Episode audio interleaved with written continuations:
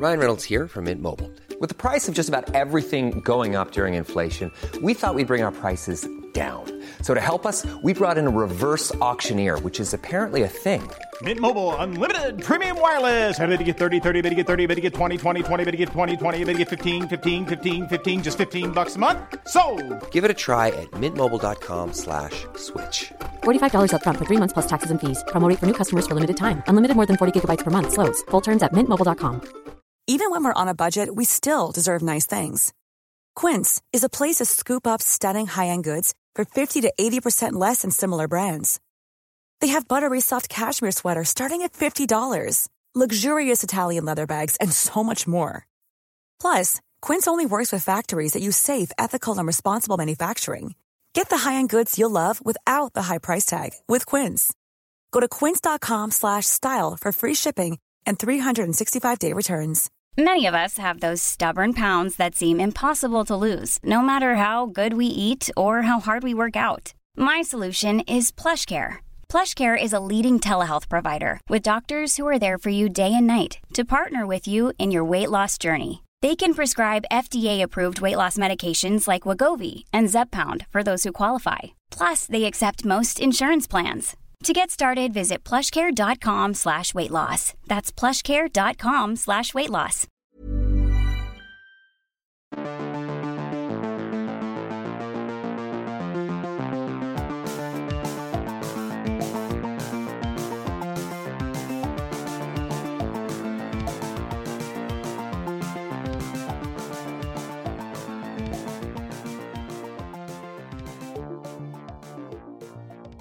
Hello and welcome to another episode of That's What People Do. You are joined by me, Ryan McGowan, and as always, James Kay. How are you, buddy?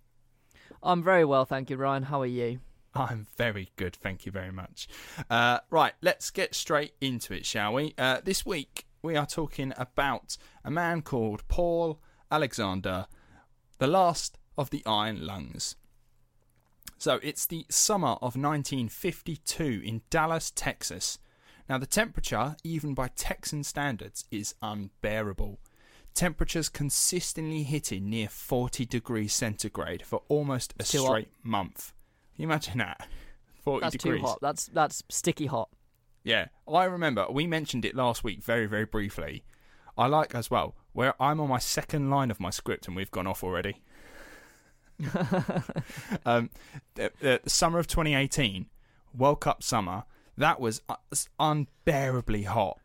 But the thing is, the World Cup was on at the same time, so everyone was drunk nine days out of ten. I don't know why I got weeks wrong. Six days out, I don't know. You know what I mean? Everyone was drunk a lot, and it was just fucking great because no one cared that it was hot. And uh, the people only realised that it was fucking boiling after we got knocked out of the World Cup because everyone realised that life was shit again. But whilst we were Yeah. in the World Cup, everyone was completely fine. Yeah, and and obviously the the sobriety was is, was actually quite okay. I, I mean, we were all drunk, but we got sober very very quickly because we just sweated out the alcohol immediately as soon as we drank it. So you could just keep This drinking. is the thing. I remember the open England's opening game at the World Cup. I remember it. We I, I was we were both working in uh, the dungeons, and I think I don't know if you were there that day. I have no idea. But I was like, I need to get out early because I'm not fucking missing this game. And I think uh, someone gave me end of day cover. Really nice of them. Oh, I was like, great. nice. And I remember being like, right, my friends are in this pub, like on this point of London, not far, probably about half an hour walk. I fucking sprinted the whole thing, like sprinted across like Waterloo Bridge, everything. I just like got there and they were like, "Oh, we're moving," and we went to a club, Club Tropicana, which is like a nightclub. And we got there and they had a massive screen up, and as soon as we won, Three Lions came on, and everyone just started going mental, and it was probably the happiest I've ever been.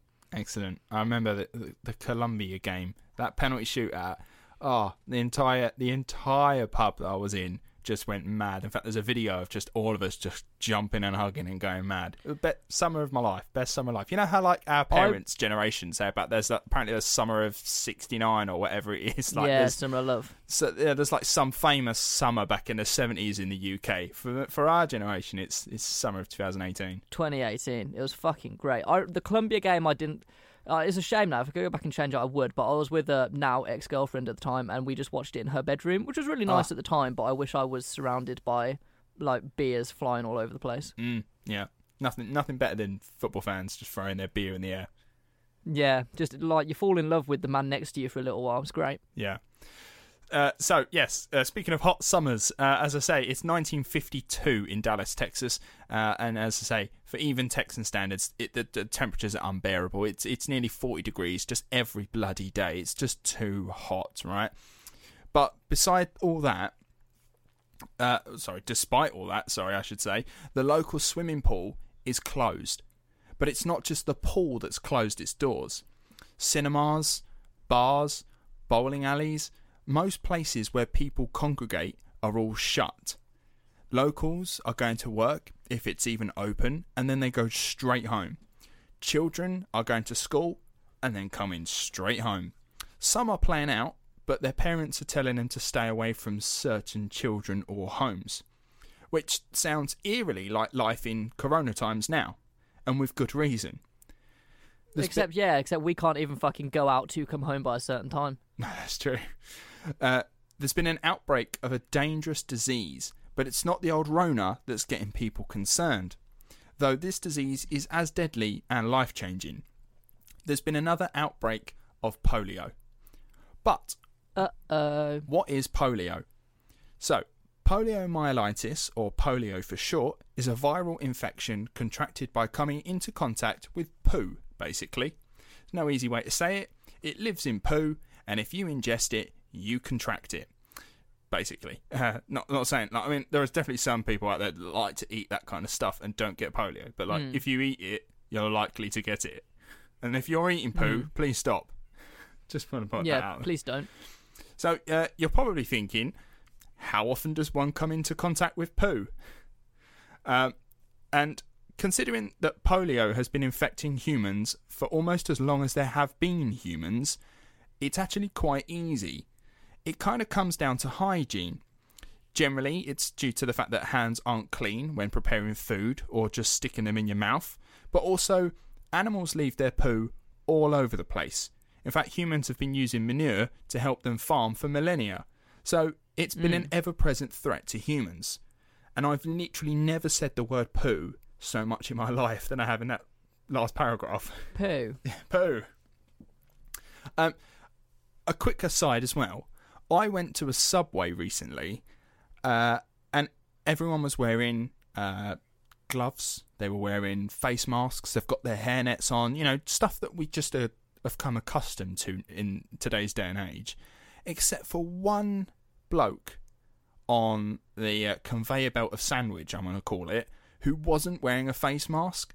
Now, I'm sure that of that employee has a valid reason for not having to wear a face mask, but I got a, a bit like eked out about it. I was like, "Oh, how dare you! Like you're actually breathing in the vicinity of my sandwich," and it really freaked me out that like before Corona times, you wouldn't have even batted an eyelid about it. Hmm. And I just thought, ah, maybe I'm getting too, too uh, hygienic about it all. A bit too Nikola Tesla. Shout out Nikola Tesla episode. I think that might be like episode six or something. Go listen back to that. Um, where Nikola Tesla in his life, like he he couldn't eat a dinner without going through at least like twelve napkins because he just couldn't get dirty. Yeah, a bit of a germaphobe. Yeah, a bit of a germaphobe, and I think I'm becoming a bit of a germaphobe, and and we get onto it in this episode where we definitely should not become germaphobes. All right. So, anyway, No, because you need germs to build up antibodies. yes, you do, and we'll get on to that. So, what does polio do exactly?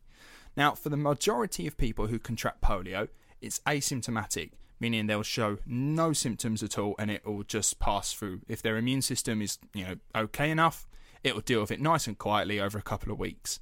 But for the mon- That's just like COVID. uh, yeah, for a lot of people who have developed COVID. Now, for the minority of people, symptoms can range from simple flu like symptoms such as achy muscles, sore stomach, and headaches. Again, relatively similar to today. And for the minority of the minority, symptoms can affect the nerves in the spine and the base of the brain, causing paralysis, shrinking of muscles, and deformities of the joints. So if you get that really badly, you're fucked. It, it can really mess up with your life. Definitely doesn't So- sound pleasant. Uh, it's not at all. So, if polio has been around humans forever, why haven't we heard of huge epidemics of polio throughout history? Well, mainly because humans are filthy, right? Arguably, one of the cleanest societies in history were the Romans, and I think that's fair to say. And even they shared a sponge on a stick to wipe their asses with in public toilets, and coughed and spat in public baths. So, you know, for the most part, humans caught the polio virus early on as a child, and like the majority of people that caught it, it passed without any causing any major issues, right? Hmm. But but there are some that it affects more than others, of course. In history, we see images of people with deformed limbs, particularly the legs. Even 32nd President of the United States, Franklin D. Roosevelt, was wheelchair bound, losing his uh, losing the use of his legs after contracting polio. But for the most part, the polio virus was just another in a group of viruses that humans just, you know, naturally caught in their lifetime. It's a bit like chickenpox in a way. It's almost like a rite of passage, you know. Um, have you ever heard of like chickenpox parties? Yeah, yeah, you get everyone infected at the same time because you want your kids to get chickenpox when they're young because if you don't, you get it when you're older. It can have really damaging consequences. Like it can really affect fertility. Exactly. For most humans, they develop chickenpox as a child. They get over it pretty easily, and it's not that life-threatening. If you get chickenpox as a bit an itchy. adult, yeah, it's just a bit itchy. But if you get chickenpox as an adult, oh man, that shit can kill you. Yeah, it's it's weird, isn't it? How children are like not as susceptible to certain things. But then you get some people that are like have chickenpox scars for their entire life. Yeah, I mean, yeah, sometimes it's just an unfortunate side effect of it all. So, anyway, that was until around the 20th century when, weirdly, we all got too clean. So, it wasn't perfect, right? But toilet paper in the UK didn't come around until the 1870s, meaning that people wiped their asses with old newspapers if they wiped their asses at all. Before then, They must So- have had itchy bottoms. Oh, I must have had itchy bottoms. Yeah, but but, but uh, you know, around the 1870s and onwards, people you know began to start wiping their asses a bit more. Uh, they would clean their hands a bit more, and bathing became cleaner. So the more affluent families around town, they might have had heated plumbing for their baths, but even the poorest families that maybe couldn't afford heated plumbing, they could boil a load of water and then sit in a tub to clean. So even they hmm. could properly clean themselves, whereas before you either might not bother and you can go weeks without having a wash properly, or you know it'd be yeah just water you've managed to carry from the well or a river that could be contaminated. Hmm. So again, this is not perfect, but when you're sharing the same bath water as your your family, you know, it, at least you're clean, but you are sharing the same bath water with dad. So I mean, I don't, I don't have baths now because I don't like sitting in dirty water. yeah, I mean, apparently it's more like a you, you don't. Well, we used to bathe to clean ourselves. A lot of people now don't bathe to clean themselves. They bathe to relax, and then after But they I get it bathe, in, they like- shower. Yeah, I get that. I, I get that completely. And also, like sitting in the water can relax your muscles if you've done exercise of some sort. So, I get it. Hmm. But yeah, so who'd have thought that you know, just sort of a century later, you could sell your bathwater? Which you know, shout out to Shoko Asahara. Check out episode seven. Yeah, for that, I'm coming out with all the plugs today. That's two episodes I've plugged. Can we get to five? Oh well, no. so over time, the streets also got cleaner. Homes filled up with more and more cleaning products. Children's toys came in plastic packaging, which protected it from the outside bacteria. And food would also start to be produced in cleaner factories that again was placed in protective packaging. And ironically, all these advancements in cleanliness meant that humans had not been exposed to various illnesses as children, meaning their immune systems couldn't handle it when polio came to stay. And in 1894, hmm. the first epidemic of polio in America came to town, and it would not be the last. So, yeah, you briefly just mentioned that, you know, humans should get dirty, you know, don't be too clean, right? This is this is the thing with like the current generation as well because I think our generation would probably probably the last of go outside, play football, roll around in the mud, go out until like early, all the hours playing with your friends outside. Whereas like the current generation of kids are inside on technology. They won't be like out there with as much dirt and grime and germs as we were. So obviously we're still like mollycoddled in terms of like germs and stuff to those a century before, but I think the kids nowadays have a real problem. Yeah, so I, I, spoke to my mum about this episode the other day. Uh, she's she, she's a nurse by trade. That's what she does, and um, she was telling me how when my two younger sisters were babies, she uh, would sterilize the bottles and the the bottle tops and all this sort of stuff, constantly sterilizing them, trying to make them clean. And then my nan said to my mum, "What are you doing?" She went, "Well, I'm, I'm just trying to sterilize them." She went, "Why?" Because they've just been crawling all over the floor for the last two hours, just picking up and eating everything that, like, you know, they're they're, they're just crawling all over the floor, getting dirty. So what are you gonna? What's the, what's the point in sterilizing the bottles? She's like, "Oh It's yeah, true. all right, good point." And she kind of like didn't do it as much, and you know. You know, you know, you could suggest that it gives them a better immune system by having to deal with this bacteria. Yeah, I suppose the initial thought process is you want everything to be clean because you want them to be immediately okay. But like, yeah. if your kid gets a cold, that's okay because then they build. Obviously, you can't build up antibodies against a cold because it mutates so much. But you need to build up the the old antibodies, which is why some people have the. I think it's a dumb argument, but some people have the argument that we shouldn't have lockdown and we should just kind of have survival of the fittest with COVID. Like, if you get it and survive, fair play. But I think it's a bit too nasty for that because then you would see a hell of a lot of people die. Mm. I think when it comes to like common colds, like go crazy. We'll, we'll never get rid of it. But with something like COVID, I think measures were right to be put in place. Uh, yeah, to a degree, yes, I'm, I'm sure. I mean, the whole herd immunity argument is, uh, philosophically speaking, an interesting one. Um, But then, but then, I like to think that if herd immunity was happening, we would have saw the fucking benefits at some point. We wouldn't have had the I don't know December January spike, because surely everyone should have contracted it at that point. uh, well, no, because obviously not enough people have come into contact, and it's it wouldn't be a case of within, within a year. Think about um, uh, plague, uh, plague, um, the Black Death and whatnot during like the 1600s in London and whatnot that just rife uh, went rife with Europe. Uh, I'm, I'm assuming there was some sort of quarantine measures for some people, but for the most part, um, There was lockdowns, yeah. there were lockdowns to a degree, but people still got to work, and there wouldn't have been uh, a government supporting its its nation like it like ours does now with the furlough scheme. So people still got to go out and work and grind and whatnot. So th- yeah, uh, I mean, loads and loads of people died, but even that lasted a, a couple of years, didn't it?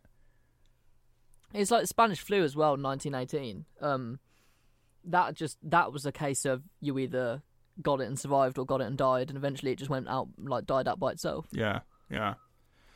which is awful. But obviously now the vaccine, like, uh, sorry to take us off on a tangent, but if you look at Israel's numbers at the minute to do with COVID, their economy is basically fully open, and I think they've pop- uh, vaccinated 80% of their population, and their numbers are plummeting. Like vaccinations are working, which is such a good sign. Oh, vaccinations do work, and we will get onto that uh, later on in the episode about vaccinations.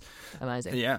So, the polio virus loves the warm weather, and every other summer was marred with epidemics of polio in the United States, with fewer people having been exposed to the virus as children, which is when your immune system arguably is at your strongest because it's boosted by the antibodies that we get from our mothers. People were more susceptible to catching it, and it would have some disastrous effects.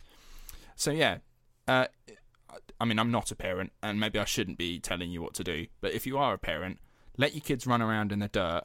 Let your kids just fuck about and just be kids. Dettol does not protect. Fact. All right. Hmm. So, with all that in mind, we will head back to Dallas, Texas in the summer of 1952, where six year old Paul Alexander is playing outside in the rain when he starts to feel ill. His neck aches and he has a headache. He goes home to his mother, who sees his face is flushed and feverish and immediately sends him to bed. She, he spends the next couple of days in his mum and dad's bed with colouring books just to keep him entertained when his symptoms they get worse. Paul can now no longer hold his crayons. He struggles to talk, but worse, he couldn't breathe properly. His parents feared the worst and immediately took him to hospital, but what they were met with was a hospital almost bursting at the seams with polio patients. See, in 1952, there were 58,000 cases of polio nationwide in the United States. In Texas alone, there were 4,000 cases. So, fear was amplified by the fact as well that there was no cure for the disease. And moreover, Mm. it wasn't exactly clear how people contracted it. Even doctors were afraid of getting infected themselves and bringing it home to their families. Often, doctors would make observations from the doorway as to not get too close to the patients. Paul and his mother were left waiting to see a doctor surrounded by sick children. Eventually, a doctor looked over young Paul but gave his mother a damning verdict. There was nothing to be done for him. He wouldn't survive. The doctor then left Fuck. yeah, the doctor then left Paul barely breathing on a gurney in the corridor while his mother stood there stunned by his assessment. Now, his mother's inability to move would inadvertently save him. See, another doctor, assuming that they hadn't been seen, stopped by to look over the child and immediately picked him up and ran him to an operating theatre to perform an emergency tracheotomy, which is where they they like cut a hole into your throat straight into your breathing windpipe and it helps them helps you breathe because the polio virus Right, okay. uh, was ca- causing some uh, fluids to build up in his lungs. He, that's why he couldn't breathe properly.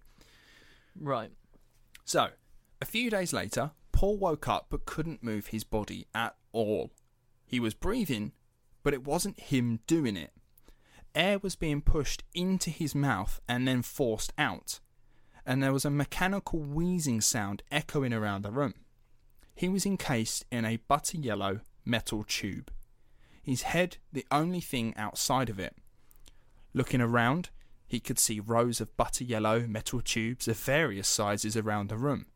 He couldn't talk because of the tracheotomy, but he could hear the sound of children in pain. Nurses walked up and down the aisles giving aid to them where they could. Paul was in an iron lung, and it was the only thing that was keeping him alive. So, what is an iron lung? Now, James, I've sent you a picture of uh, Paul. It, Yeah, I'm looking at them right yeah, now. Uh, iron lungs, they're fucking huge. Put simply, it's a big old cylinder made of iron parts, almost looking like a submarine with portholes on the side of the tube for access. yeah, it does. And now, on, on one end of the tube, the patient's head sits outside with a vinyl hood around the neck to create a seal. On the other end is a makeshift diaphragm membrane which is attached to a mechanical pump that pushes and pulls the diaphragm continually. Now, what this does is it, it causes pressure that forces the patient's abdomen to expand, taking in air.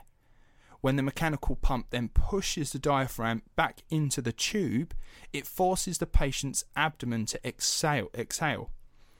So, without the iron lung forcing young Paul to breathe, he would be dead. Because Paul's paralysis, uh, Paul's diagnosis of polio had actually paralysed his entire body, including his abdomen, meaning that he couldn't breathe on his own. So he couldn't actually move his chest, which meant he couldn't breathe. Um, Hmm. The only thing I can kind of liken it to, having not been in one myself, you know, when you go swimming and you go right, you go swimming right down to the deep end, and you try and see how deep you can go, and you feel that pressure on your chest. That's mm-hmm. kind of what the iron lung does when it presses in. It it forces your chest to sort of push down, and you you, you then breathe out, and then when it pulls out the other way, it opens your chest up, and you end up like forcefully taking in air. The only mm. weird thing about it is obviously it affects how we talk. So like right now we've been we've been Yeah. talking for like what twenty odd minutes or so into the episode now, and um, uh, it breathing for us is just completely unconscious. Like I'm not aware of when I'm doing it or even necessarily how I'm doing it. But as I've just said that sentence, Yeah. I've breathed out, and then before I started this one right now, I breathed in enough air that I can now get through this sentence. Whereas if you're in an iron lung, particularly for Paul, who's not breathing on his own accord, uh, you can only talk when you're pushing air out through your vocal cords out your mouth. You can't talk when you're breathing in. So when we're able to we're able to form sentences and you know for us two on this show rather long bloody sentences and episodes um, because we're able to uh, you know time our breathing to how we want to talk. Whereas, as I'm probably going to Yeah. sound stupid now, but when the iron lung is pushing air out, you can have a normal, and then you'd start to do that because the machine is working on like a, it's pushing in like every couple of seconds, almost monotonously. It's just doing it, doing it, doing it, doing it. Whereas we can manipulate our breathing to how we want to say a sentence, whereas he can't. So he'd be talking not, and then he can carry on talking. Yeah, it makes sense. Yeah, yeah, I get you. So he, his sentences will kind of be broken up.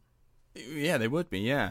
Um, so yeah, now Paul is in an iron lung. Obviously, there will be a picture of an iron lung on our social media if you want to have a check out what it looks like. It's it's quite it's quite weird looking. It's massive. It, it yeah, it it's really it's like a kind of a it's not like a coffin. I think a submarine, like you said, is a a good analogy of it. It's so Yeah. strange. It's fucking like it's yeah. Just go and have a look. Go and have a look. So for over a year, Paul would lie still in his iron lung, unable to talk thanks to that life-saving tracheotomy he received. Often he would also, lie. f- just while just while we're here, shout out to that fucking doctor. Like the first doctor was a dickhead, but second doctor, well played. Yeah, yeah. The, the first doctor was a bit of a dick. He saw the child and was like, "Look, uh, I've got so many fucking patients around here that I can help, and this one I can't." And then the other doctor was like, "I don't care about that. This person, this person, regardless, deserves a chance," and gave yeah, him that one. Yeah, And that's that's the mindset a doctor should have. Absolutely, absolutely. Well, we'll come on to some of the uh, opinions the doctors have during this era. So, because obviously uh, Paul can't talk at the moment due to the tracheotomy he uh, got on his neck that saved his life, uh, often he would lie in his iron lung for hours just in his own mess, since he couldn't tell the nurse that he needed to relieve himself, and obviously he would only get cleaned up when the nurses did their rounds. So, you know, that's not very nice. Uh, his parents would visit almost every day, but eye movements and blinking could only express so much for Paul. Now, Paul and the other children on the ward, they would try to entertain themselves as much as they could, obviously being stuck in an iron lung. They'd pull faces at each other and whatnot, but, you know, for the most part, Paul's existence was a mundane one, and even a bit of a sad one. Uh, in an interview, uh, Paul Alexander said that you tried to make friends, but you kind of didn't want to because you'd make friends one day and then they died the next due to the polio. So it's uh, yeah, it's a marred one. Now, in time, Paul actually would recover from polio, but the damage done to his body was irreversible. He was paralysed from the neck down and couldn't breathe on his own. That sucks for like a six-year-old. Like, well, he's eight by this point, but yeah, he would spend the rest of his life in his iron lung. So Paul, now eight years old, uh, and you know, being eight, this is incredible. He would have a an adult sense of his own life and his own mortality to a degree. He's I'm eight and I'm just stuck in here now, and you just sort of you grow up so quick, right? Uh, so he knew that his life would never be the same again. He even heard doctors doing their rounds say that he wouldn't live long, and some even said that he maybe he shouldn't be alive at all, considering how his life was going to be going forward. They had this. There was sort of an there was an undercurrent in the United States at the time that disabled people need not be seen in general population. In fact, there were institutions for them to live in, but Paul's condition was so serious that even drastic thoughts from some wondering if it would be worth living at all in his case were going around. Yeah. So, so, you know, you know, as you were saying, like all doctors, you know, should think like the the nice one that we saw, but quite a lot of them were thinking that's not a life to live, and you know, they, they, they probably themselves wouldn't have taken him in for that emergency operation. It's quite sad. It is very sad. Every life's worth living. Yeah. Now, this attitude gave Paul a natural dislike to medical professionals. Obviously, not all shared these ideas. Like we've mentioned, that doctor that saved Paul's life thought that he was worth saving. Uh, and a physiotherapist who came to visit Paul thought the same. Mrs. Sullivan began, began to visit Paul twice a week, gaining his trust and helping him learn a technique that would vastly improve his quality of life. She worked for a charity called the March of the Dimes, which was dedicated to eradicating polio. Now, she began to teach Paul a breathing technique called glossopharyngeal, uh, glossophar- glossopharyngeal breathing, or as uh, Paul would call it, frog breathing, since it involved opening the mouth and making a gup noise. Um, I've watched a video on this, how they do it, and I've even tried it myself, and it's very, very difficult.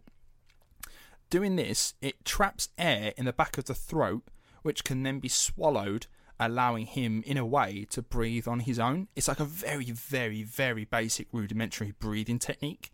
Um, And so, in this video, uh, a physiotherapist he sits there with the patient, and uh, she basically make the gup noise, but try to not make as much sound as possible. So, oh, well, obviously he, he's not going to be breathing, so he can't necessarily make the noise. But it's like a noise, and um, that Yeah, that okay. noise somehow it allows the the tongue to flatten and air to get trapped in the back of your throat.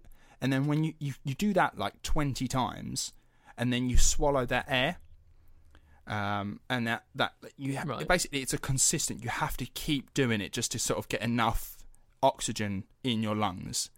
Um, but it, it's hard. It's so hard. Um, and, and, you know, initially, Paul found it really, really hard. Uh, in fact, he almost gave up and was like, I, I can't do this. This is just too difficult.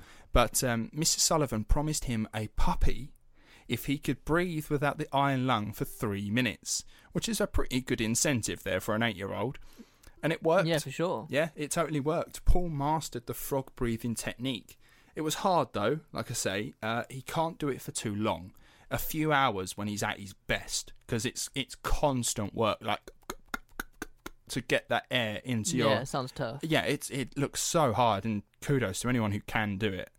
Uh, but yeah, Paul could do it to the point where he could actually get out of his lung, his iron lung, for a couple of hours a day, which was great. I imagine, like just be laying there constantly, not able to move, and then to get out and sit in a chair and be able to like you know have a different perspective rather than the ceiling for a while. Now, naturally, he uh, would have to sleep in his iron lung since he can't breathe unconsciously. But it did mean that you know he could get out of the iron lung from time to time. Now, uh, Paul's parents they rented a generator and made the decision to bring him home. The journey was apparently a nerve wracking one. What they did was they rented a truck to then put him in his iron lung in the back of it, and the generator would then be on side, constantly running to keep him alive. Uh, and apparently that, that journey home was just fucking uh, honestly nerve wracking in case that generator kicked out at any moment and they're in the truck on a road, on a freeway. Just, I can't even imagine how scary that was. Even Paul himself for sure. Paul himself even said like when he was a kid, just laying there, the generator would make these like clicking and banging noises, and he was just concerned at any moment that's just going to stop. And it, and luckily it didn't. Yeah. Luckily it didn't, and they made it home. Paul uh, was Paul's bedroom was basically converted into the uh, living room. He lived in the living room, and his parents actually decided to sleep in the living room alongside him at all times.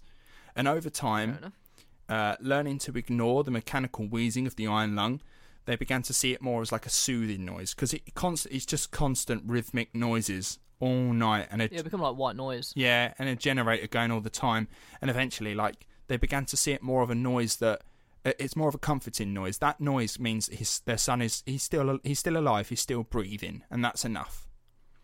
So yeah, it, it became a, a kind of a nice noise for them to a degree. Mm. So, since Paul could spend time out of his own iron lung for a few hours, his parents timed it so that he could sit in his wheelchair in the front garden while children were coming home from school. Uh, they would wave at him, they'd come talk to him, they'd push him around in his chair, play with him as much as he could. Uh, and that was really, uh, you know, that meant a lot to Paul. He, he said that was quite nice, stimulating for me as a kid, like my mind. It, it was good enough. Like he could talk by this point, so uh, he, he recovered from his tracheotomy. He could talk a bit better. Um, But yeah, no, that was enough. Like that, that really did help somewhat. Um, although talking was a bit of a chore for him because he was doing his frog breathing technique whilst out of the lung. Yeah. So Paul might be permanently paralysed, but that didn't mean he couldn't have some enjoyment in life. He had some friends, and he learnt with lots of reassurance from his parents how to write and draw with his mouth. Again, I've sent you another image of uh, young Paul with a like a paintbrush in his mouth, and right next to him is an Uh-huh. image of uh, a generic American Indian that he's managed to draw with just his mouth. Yeah, it's bloody good. It's bloody good, isn't it? It's better than I can draw with both hands. Yes. So yeah, uh, Paul, you know, although I, he can't run around and play catch and play football and shit, he can draw and write with his mouth, which is kind of cool. So he was determined to get himself an education. His parents applied for him to attend school, but you know, this school initially rejected him. The school didn't see how actually it would benefit Paul to get an education because it was like, look at the quality of life. What's he exactly is he mm. going to do? Which is not the it's not the reason to not let him go to school. Why not? Just No, let him sure. learn something. You know, he's just he's not going to sit there and just vegetate all his life. He can learn learn something and you know improve his mind. yeah. So the school was like, well, he can't actually attend school premises, so he can't learn with us. And it actually took over a year of arguing with the school to finally allow Paul to be homeschooled. They wouldn't even let him get homeschooled for a while. right. It's ridiculous, isn't it? I mean, it sounds dumb because, like, what? Why can? Why can't he be homeschooled? I don't understand it. No, I don't because they they have no idea that like a cure wouldn't happen and it wouldn't be like fine one day or whatever. But yeah, just homeschool the poor poor lad. Yeah, again, it's it, it sort of goes more back to the attitude towards disabled people back then. Uh, in fact, there wouldn't be there was a, a disabled rights bill in America, but that was only launched in like 1999. Hey, I'm Ryan Reynolds. Recently, I asked Mint Mobile's legal team if big wireless companies are allowed to raise prices due to inflation. They said yes. And then when I asked if raising prices technically violates those onerous two year contracts, they said, What the f are you talking about, you insane Hollywood ass? F- So to recap, we're cutting the price of Mint Unlimited from $30 a month to just $15 a month. Give it a try at mintmobile.com slash switch. $45 upfront for three months plus taxes and fees. Promo rate for new customers for limited time. Unlimited more than 40 gigabytes per month. Slows. Full terms at mintmobile.com. Burrow's furniture is built for the way you live. From ensuring easy assembly and disassembly to honoring highly requested new colors for their award-winning seating, they always have their customers in mind. Their modular seating is made out of durable materials to last and grow with you. And with Burrow, you always get fast, free shipping.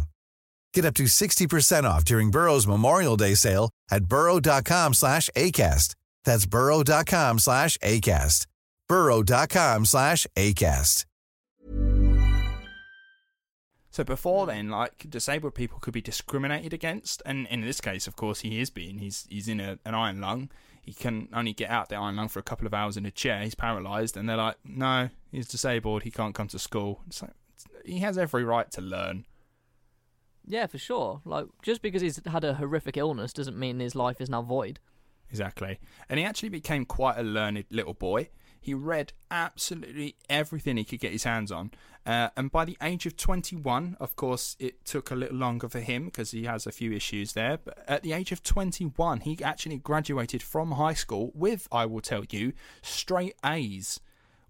Except for one. Uh, he got a B in biology. Can you guess why? Could he not do some sort of like practical exam or something? Absolutely right. He couldn't dissect a frog. For fuck's sake. Yeah, so he got a B. And he, even later in life, Paul has expressed how pissed off that makes him. Even now, he's like, that really fucking winds me up. I actually hmm. can't do something, and you gave me a B for it. He's so pissed off because he literally got straight A's in every single thing except for biology. Yeah. That's so unfair. Oh yeah, totally unfair. But so the, the the next natural step for Paul was college, or university for us. And why the hell not? He's a smart kid. He's graduated from school. He's got better grades than half the kids that actually attended school in person. So why not further your education? And he applied to the Southern Methodist University in Dallas. And would you believe it? He got rejected. And you want to know why? Was it because of his iron lung? Yeah, the university expressed to Paul that he was, quote, as Paul puts it, too crippled. Well, at least they put it politely. Fuckers. yeah, bastards. And naturally, Paul was devastated. He actually fought tooth and nail for two whole years. He called them again and again. He even showed up to the university in person to plead his case. And eventually, the university relented. But on one condition. Well, there were two, but one of them for now. I'm not going to say the second one. Uh, that main condition was that Paul find a way to get to his classes, which is that's a hard condition to like say to someone who's paralyzed. You've got to find your own way to get to classes, and then you can attend. Well, he managed it though. he managed to get there, and considering play. his yeah, considering his condition, he had a relatively normal university experience. There were anxieties for sure, being uh, the only disabled person on his campus. I mean, he even said that he's like, "You've no idea how nerve wracking it is. Like, there was not a single disabled person on my campus. I'm the only fucker just turning up here. People staring." And I'm like, I've got every right to be here as much as anyone else.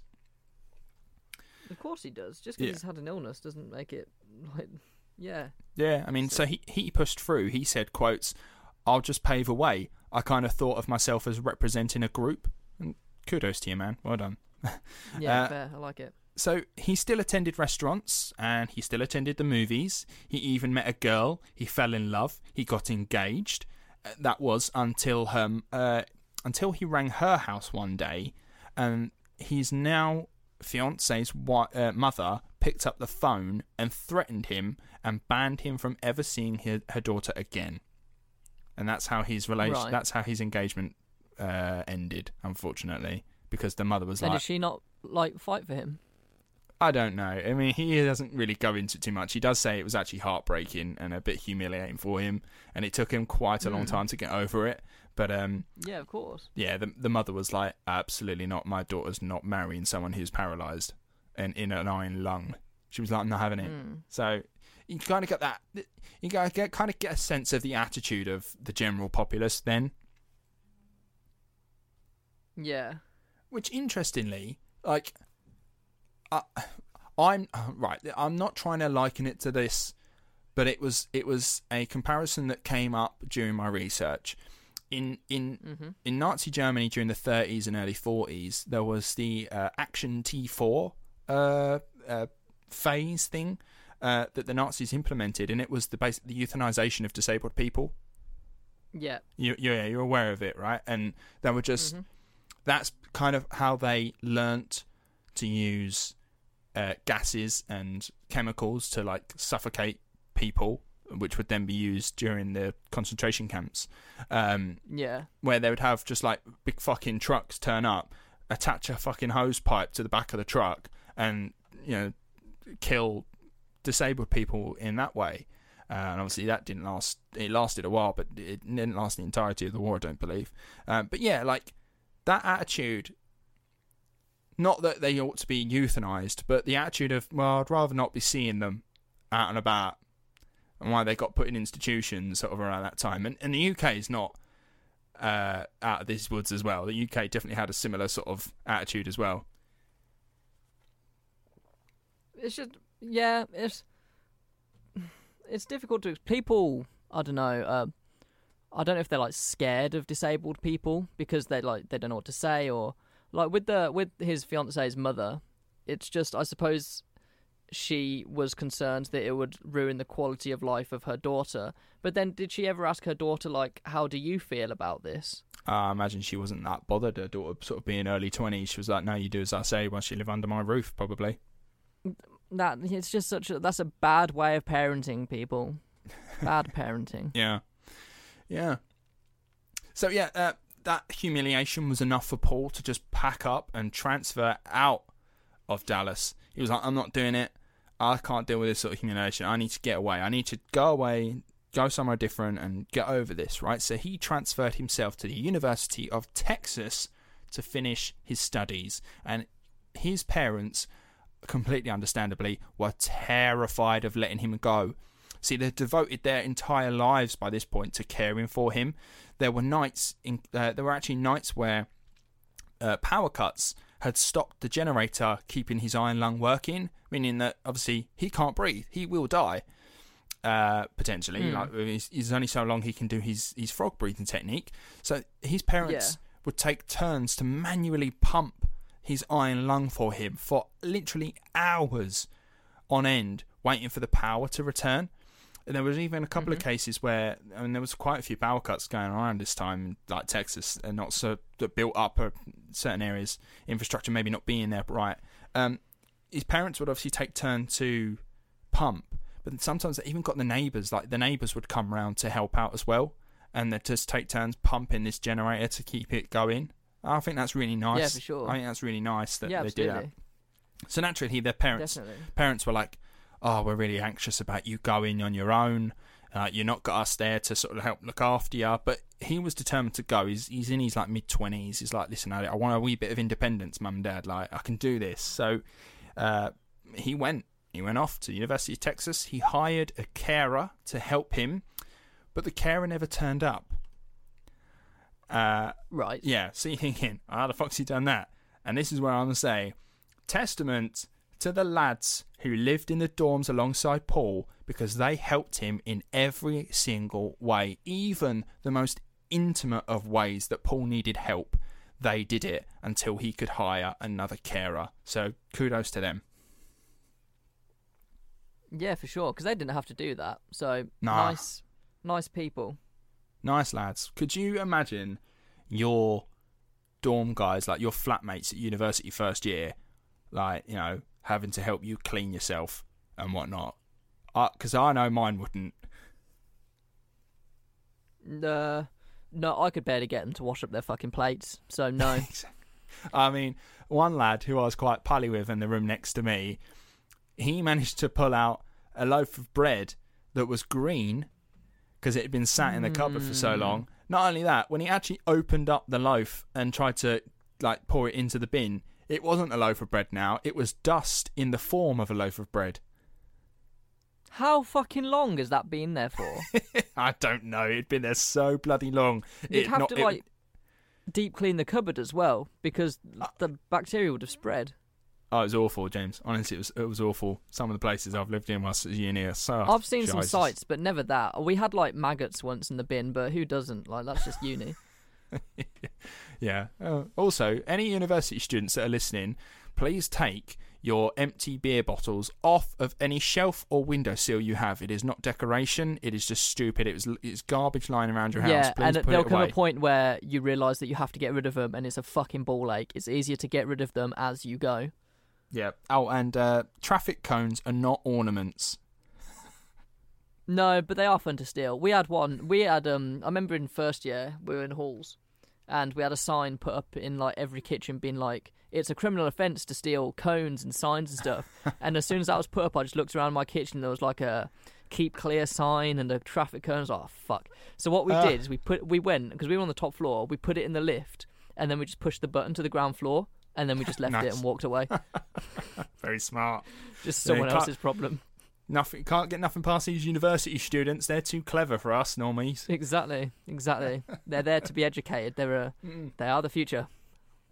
So yeah, Paul actually graduated from university and immediately enrolled himself in a postgraduate degree in law and passed out in 1984, aged 38 years old, and he got himself a job straight away teaching legal terminology to stenographers. I mean, yeah, right. Two years later, he then passed the bar exam, which is how like you become a lawyer, and was officially made a practicing lawyer, which is not bad for a lad in an iron lung who was left for dead on a gurney aged six. That I mean, he was left for dead on a gurney.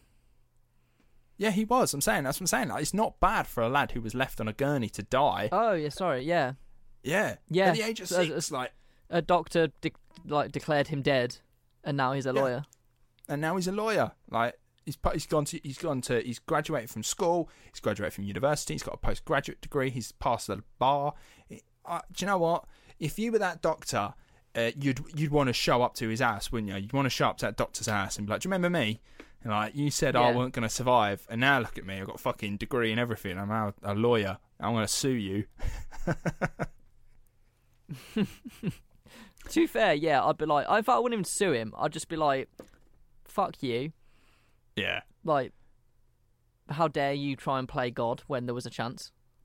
Yeah, yeah. I mean, there were so there were like moments in Paul's life, particularly as a child, where like he would get upset and angry. Um, he he does recall once where his parents were very, very, very supportive and understanding about him and his condition. So uh, Paul obviously can't move uh, because he's paralyzed, so he can't express himself like someone else might. Like I don't know, when you're a teenager, you're stupid or whatever. You punch a punch a wall or kick something over or something like that. Obviously, Paul can't do that. So Paul's only outlet would be to just shout and swear and holler. And his Yeah. parents would just sort of, you know, they'd never ever have a go at him for doing that because like it's his only outlet. Like just let him get on with it. So be, there would be a, the odd moment where he'd just be like, "Ah, for fuck's sake!" and just screaming and shouting the house down. And they're like, "Eh, "You okay now?" And he's like, "Yep, yep, okay, okay, getting better."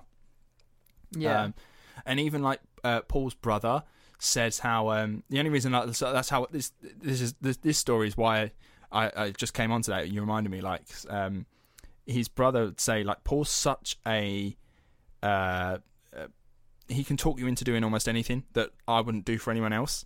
And uh, I think there was like one occasion where someone had pissed off Paul and was like, "Oh, I'm so fucking mad. I'm so angry. Like, I wish someone would just sort of do something. I wish someone would just like throw some eggs at his house."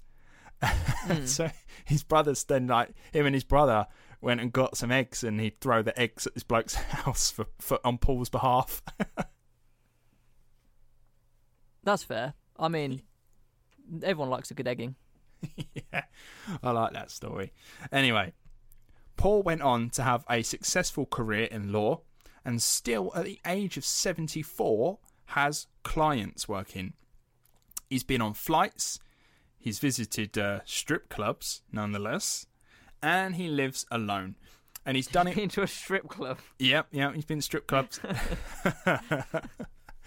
um, I don't know if you've got the same image as I have, but just some uh, a stripper like sitting on top of the iron lung like it's some bloody tube. That's what I've got in my head,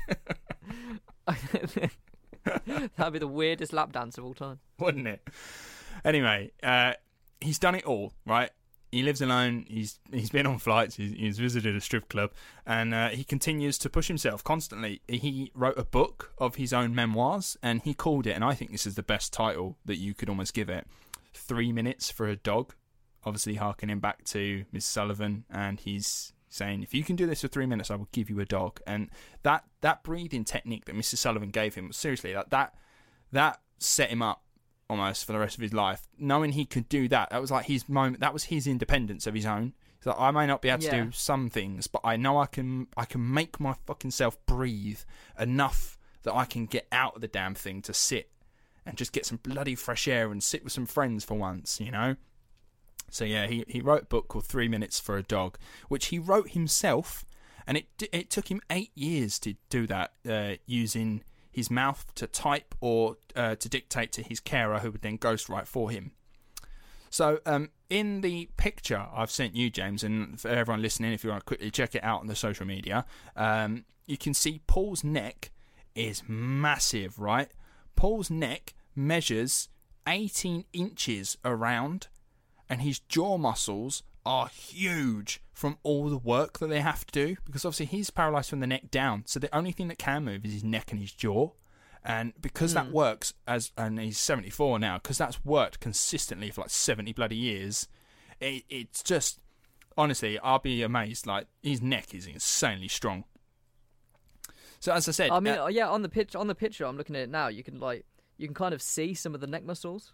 yeah. Yeah it's incredible. It's really incredible. Like his jaw's insane. Who I would bet win in a, a neck fight? a neck fight I don't know how you'd have a neck fight, but he would win. No, I'm just thinking like you know the the the bad guy Jaws from Bond, James Bond Uh-huh. movies. I feel like he could give Jaws a run for his money in the shit. Like if you just put stuff in his mouth and you go crush that, you go yeah, all right.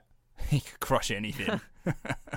One thing that I'm curious though is not. Do you ever get this that if you lie down too much during the day or whatever, like your head is just like spinning? Yeah, Would he not have that all the time, or do you think he's just his body's just adapted to it? I imagine his body's adapted to it and got used to it. Fair enough. If I lie down for too long, like if I stay in bed for too long, or if I like have a nap or something, my head just starts like whirling. And you know when you stand up and your head's just like splitting. Oh yeah, when you get like a blood rush if you get up too quick. Yeah, it's horrible. It's horrible. Yeah. I need to like. I'm. It's difficult because I'm lazy, but I also need to stand. It's it's a vicious vicious cycle. Like, oh, you're up. Yeah, I have to get up now. I was, I will just. Yeah. it's either this or a splitting headache. Yeah. So as I said, uh, Paul is now 74 years old. He is still around, bless him, uh, and he intends to keep working basically until he you know goes. Really, uh, his his iron lung that he lives in, or um, as he calls it, his old iron horse, uh, was no longer being manufactured after the 1960s. So Paul has basically been just living on old technology to keep him alive. In fact, he has to have engineers come round. I think he has a friend of his who is an engineer, who um, he's never seen how this machine works. He's never worked on one. He doesn't know how it works, but he's literally studied the blueprints for how it works just to get an idea of, oh, okay, okay, I get it. I see how it works, and he can then repair it and do basically Yeah. do an MOT on it. Um, and that's sort of the only way that he can keep maintaining it, so he can live in it. Now, at the time of this episode going out, Paul Alexander is one of only two people in the United States that still use an iron lung to keep them alive. Uh, the, la- the last person in the UK to use an iron lung passed away in 2017. Now, you might wonder why still use an iron lung when they've been out of manufacture for over 50 years. I Uh, think this is what most people bring up. yeah. Uh, simple answer is, um, well, that's just what he's used to. He's comfortable in it. He, he doesn't know anything else really. He's not really that fussed about trying anything else. So nowadays there are smaller ventilators. Um, obviously, famously used during COVID at the time. There are ventilators that can help you breathe. Um, There are smaller ventilators that are more like accessible for you and mean you're not so constricted and you know you can move Yeah. around and stuff. But as far as Paul's concerned, like, well, I can't exactly go anywhere anyway, so I might as well just stay in this. I know it. It's it works for me, so I'm happy. Fair enough. And yeah, that's it. It's just what he's comfortable with. Uh, so yeah, that, that, well, that's it really. That is it for Paul Alexander. Well done, Paul Alexander, for being a pretty cool dude. Yeah, fair. Like he's enjoyed a hell of a lot from being literally on death's door to. I don't. know, I think a lot of people would have given up, and he didn't, and he's lived a a long life. So fair play to him. Yeah, man. Um, Thanks is, for pol- is polio cured now, or is what, what's the situation with polio? Wow, well, well, well. What about polio nowadays? He carries on doing his script. After saying that's it. yeah, well, there is still no cure for the disease, unfortunately. But in 1955, a vaccine was invented that was so successful it has almost but eradicated polio from the world. So, in the UK, at least, uh, it is it's actually part of the NHS routine childhood vaccination program that every child has free access to. So when Oh, so if you got vaccinated, we would have had it. we, we've definitely had it. Yeah, we've had it. Amazing. Uh, this has been a thing that's just been there for donkey's years. The NHS routine childhood vaccination program is free because obviously we're British taxpayers. It is free for every single child that is born in the UK. You get a series of vaccinations for loads of different illnesses and diseases out there. Yeah. polio being you get that of like is it MMR MMR one? Yeah, the yeah, MMR. mumps, measles, rubella, or something. That's it. Yeah. Um, we, we we would have had all of that. All right. Uh, now because You know what worries me though, and I I shit you not, this genuinely worries me. So did you get a TB jab at school? yeah, Yeah, right. Okay, so you you did. The year above me did. The my year didn't. They were like, "Oh no, TB's gone. You don't need to." The year below me, "Oh no, TB's back. We better start vaccinating people." What the fuck? I haven't had a TB jab. I mean you can still get one if you're that concerned. I could, but like for some reason, my year group were just like, "Nah, you'll be fine." We're just like the tuberculosis fucking guinea pigs. I live in fear, constant fear. Well, on that, so because of this uh, NHS routine childhood vaccination program, uh, polio in the UK specifically is very rare, uh, and in the United States as well. But similar to how the cleanliness of the 20th century increased the likelihood of contracting the disease, more and more people are growing up in a world where deadly diseases aren't a thing. See, there hasn't actually been a case of polio in the United Kingdom since 1984. So because of this, Good going, lads. because of this, there are a generation of people who have never seen firsthand what kind of diseases our vaccinations actually protect us from. And they've now begun to believe that there is a conspiracy afoot or that they are useless. And it's potentially very fucking dangerous, which then obviously leads on to what you just said there, where they were like, well, TB is really not so much a thing anymore, so we're not going to vaccinate you guys. And it's like, yes, but the reason it's not a thing anymore is because we get vaccinated against it. If you don't vaccinate people against it, they're more likely to get it and it will come back. Yeah, exactly. Uh, and and Exactly. and this is sort of this is my final point on the episode is we live in a world now where I have no fucking clue what polio was before I researched this episode. I've spent literally hours learning what polio is, what it does, how it affects you, XYZ, right? Yeah. Paul Alexander himself says in an interview, uh, he gets clients turn up to him at his work and they're like, What are you in? And he's like, It's an iron lung. And they're like, What is it? And he's like, It helps me breathe. And why? They have no clue what it even is. Mm. And that's the scary thing. The iron lung is if when you, I mean, uh, I'm going to say when you think of, but obviously we, I and you and some of us of our listeners probably won't. But for a lot of people, when you say polio, you you think of the iron lung. It's almost like it's the poster boy for polio, because without it, so many more people would have died.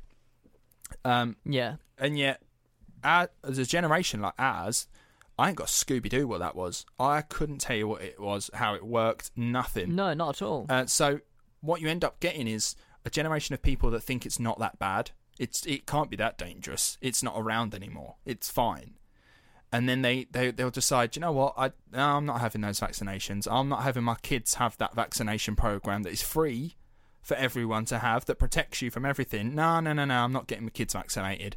And then they get all the illnesses, and then they get the illness that then mutates and passes on to everyone else. And then all of our vaccinations are shit because your kid hmm. got that disease and it mutated so that it could get into me. And it's dangerous, man. Yeah. It's so dangerous to be an anti-vaxxer. It's so dangerous.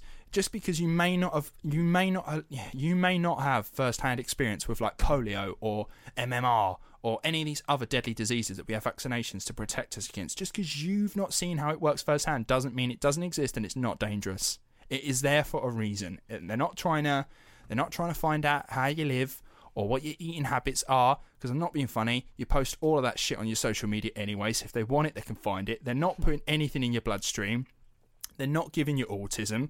You know, fuck off. Go get your vaccinations done. In fact, this is the thing, like it it's even now with the COVID vaccinations, people saying, Oh, it's population control. I'm like, Yeah, it is population control. Keeping more of you alive Yeah. than would die of COVID. So yeah, they are controlling the population. Exactly. If you want to know what actual population control is, look at fucking China when they said that you could only have one child.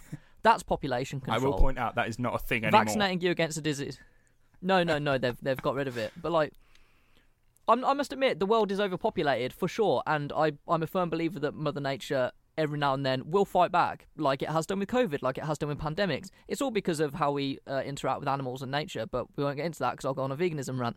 but if we actually want to like stop all pandemics. Oh fuck it, I'll say it. We have to stop eating meat. We have to stop deforestation, and we have to stop getting up in animals' grill, because the majority of majority, if not nearly all pandemics, stem from animals, like their diseases jumping to us. Yeah. That's generally how it starts. And all and all this bullshit of oh COVID started in a lab. No, it fucking didn't. Like it fucking didn't. It that it's that's just a wild conspiracy theory that people want to believe because it's been a shit year. It has been a shit year. But it doesn't mean you have to put your tinfoil hats on and start thinking Boris Johnson's a fucking lizard. Yeah. He's a gremlin for sure, but not a lizard. Yeah. So um, if there's one thing to take away from it, go go get your vaccinations. Uh, uh, have you ever seen the series House? I haven't, no. There's a Hugh Laurie plays uh, a doctor called House, and um, he's very very funny, and it's a very good series. I recommend it to anyone. Um, there's he's a he's a doctor saying to a lady who has her baby, and the baby's got some if, something wrong with it, and he's like, has she had her vaccinations? And uh, the mother says, no, no, no, no, we're, we're not getting her vaccinated. And he's like, oh, do you know what other business does really well at the moment? Tiny baby coffins. Fucking hell. Yeah. um, yeah, get your kids fucking vaccinated, man. Like, so, right. So uh, the the argument against it would be, you know, oh, but Ryan, you said people can contract it as a kid and they're more likely to get over it. And it's like, yeah, yeah, yeah, that's true. But what if they don't? And more so, we live in a world that's, you know, I'm not, there's no argument about it. We live in a world that is significantly cleaner than it was back in the early 21st century, right? In the early 1900s. Uh, and they weren't getting it because it, they were living in a clean world. And they were shitting in an outhouse and wiping their asses with newspaper if they couldn't afford it. Do you know what I mean? Like, we've got Dettol and fucking everything's clean to high, every it's, to high heaven. It's clean. You seriously don't think like you're not going to get it as a kid, which means you may get it as an adult and it's going to be significantly worse. Just go get yourself a This is- vaccination. Why not? It's no harm, is it? Yeah, we're literally living in a fucking pandemic now. This last year has just like we've seen how many variants and mutations of the same disease. Luckily, the vaccines seem to work well against them because as we get cleaner, also our science develops. Which is why another argument against people people getting the vaccine, like oh, it's being rushed through, it's not safe. Yeah, it was fucking quick, but I'll tell you why it's quick. It's because every government of every country, fucking everywhere, put so much fucking money into getting this vaccine that it could be rushed through. Mm. I think it, it it shows what can happen if you put every great mind to the same task. We we got rid of it. We got well, Yeah. we haven't got rid of COVID. It's going to become seasonal, but hey, that's neither here nor there. But hey, listen, it, it'd be amazing to see what the humans could do if they pulled all their resources together and just you know got on with it. Exactly. But then people saying, why can't you cure cancer? And that is because cancer is completely different because that's a cell based disease. You can't. The, the, it's not viral. It's not a bacteria. It's like everybody has cancer. It's just when your cells become cancerous. Hey, listen, moreover, to be a bit controversial, you can make more money from people having cancer than you do from curing it. Yeah, true. Especially in uh, big pharma countries. Mm. So, yeah, uh, long story short, it's not going to kill you, is it? Go get yourself a vaccination to make sure that people like Paul Alexander don't get polio and paralysed again. Exactly. I think I, this last year, I believe in like every general election now and every election around the world. One of the big topics should be what is your pandemic preparedness? What would you do? Yeah. Because this last year has been fucking shite and we must ensure that it never happens ever ever again. Because we seem to be seeing the light at the end of the tunnel now which is fantastic but god we never want to come back here. Because before this happened this time last year i think it was just really kicking off in england. Everyone was a bit like fuck this is serious. But 2 months prior we were just like oh look at that in china. That's a bit bad. And Yeah. like we didn't give a shit because we didn't think anything like this could happen. Mm. and we've all just lost a year of our lives because of how we live Yeah. So yeah, that's uh, that's the story of Paul Alexander, the last of the Iron Lungs, and uh, that episode uh, topic was a recommendation from Faye. So thank you very much, Faye, for that recommendation. Um, well done, you managed to get a very long episode out of us from it. So I loved it. Um, I hope you guys. it is en- fascinating yeah, yeah, I think so. Uh, well done, Paul. Thank you for existing. Um, thank you, everyone, for listening. I hope you enjoyed this episode. Uh, do we have any idea what we're doing next week, James? I ain't got a fucking clue. Who did I do last week? What what did I do? William Wallace, bad we person did. next week, or or William Wallace is grey area, isn't he? Depending on who you are. Um, yeah, fuck it. I'll go bad. I'll go evil. No idea who. We'll see. we'll we'll see. I look forward to that, guys. Next week we've got someone bad. We're going back to the nasty next week. Um, so yeah, I hope you enjoyed this episode. Uh, make sure you follow us on all the socials if you haven't already. Um, if you don't by now, you probably won't, so it's too late. Uh, if you are listening to us on Apple Podcasts, I believe it's the only real podcast platform that you can rate and review us. Uh, please do so. It would be very, very much appreciated. Uh, it helps the channel grow. Channel, I keep saying that. I think I'm like some YouTube or whatever. We're podcasters. I'm a podcaster. That is my. It's going to be my job title one day. I'm going to introduce myself to someone. They, oh, what do you do? And I'll say I'm a podcaster. Go, oh, interesting. I go, yeah, I make more money than you. Oh, sorry. I just had a, I had a moment. I just had a moment. Anyway, uh, rate and review us. Give us a five star. Say hello if you fancy doing that stuff. stuff. Uh, if you want to donate to the show, you can do. Uh, you can find a link to our Ko-fi page on our uh, all of our social media, basically. www.ko-fi.com forward slash that's what people do. And that's about it, I believe. Unless I've forgotten anything. Uh, anyway. So yeah, join us next week. Thank you very much for listening. See you later. Ta-ra.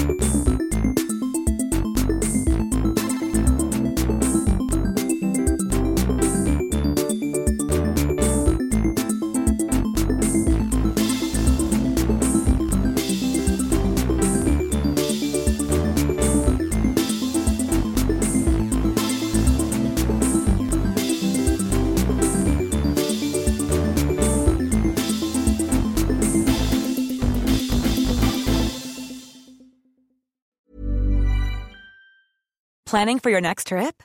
Elevate your travel style with Quince. Quince has all the jet setting essentials you'll want for your next getaway, like European linen, premium luggage options, buttery soft Italian leather bags, and so much more. And is all priced at 50 to 80% less than similar brands. Plus, Quince only works with factories that use safe and ethical manufacturing practices. Pack your bags with high-quality essentials you'll be wearing for vacations to come with Quince. Go to quince.com slash pack for free shipping and 365-day returns. Even when we're on a budget, we still deserve nice things. Quince is a place to scoop up stunning high-end goods for 50 to 80% less than similar brands. They have buttery soft cashmere sweaters starting at $50, luxurious Italian leather bags, and so much more. Plus, Quince only works with factories that use safe, ethical, and responsible manufacturing. Get the high-end goods you'll love without the high price tag with Quince. Go to quince.com/style for free shipping and 365-day returns. Imagine the softest sheets you've ever felt. Now imagine them getting even softer over time. That's what you'll feel with Boll and Branch's organic cotton sheets. In a recent customer survey, 96% replied that Boll and Branch sheets get softer with every wash. Start getting your best night's sleep in these sheets that get softer and softer for years to come. Try their sheets with a 30-night guarantee. Plus, get 15% off your first order at bollandbranch.com. Code BUTTERY. Exclusions apply. See site for details.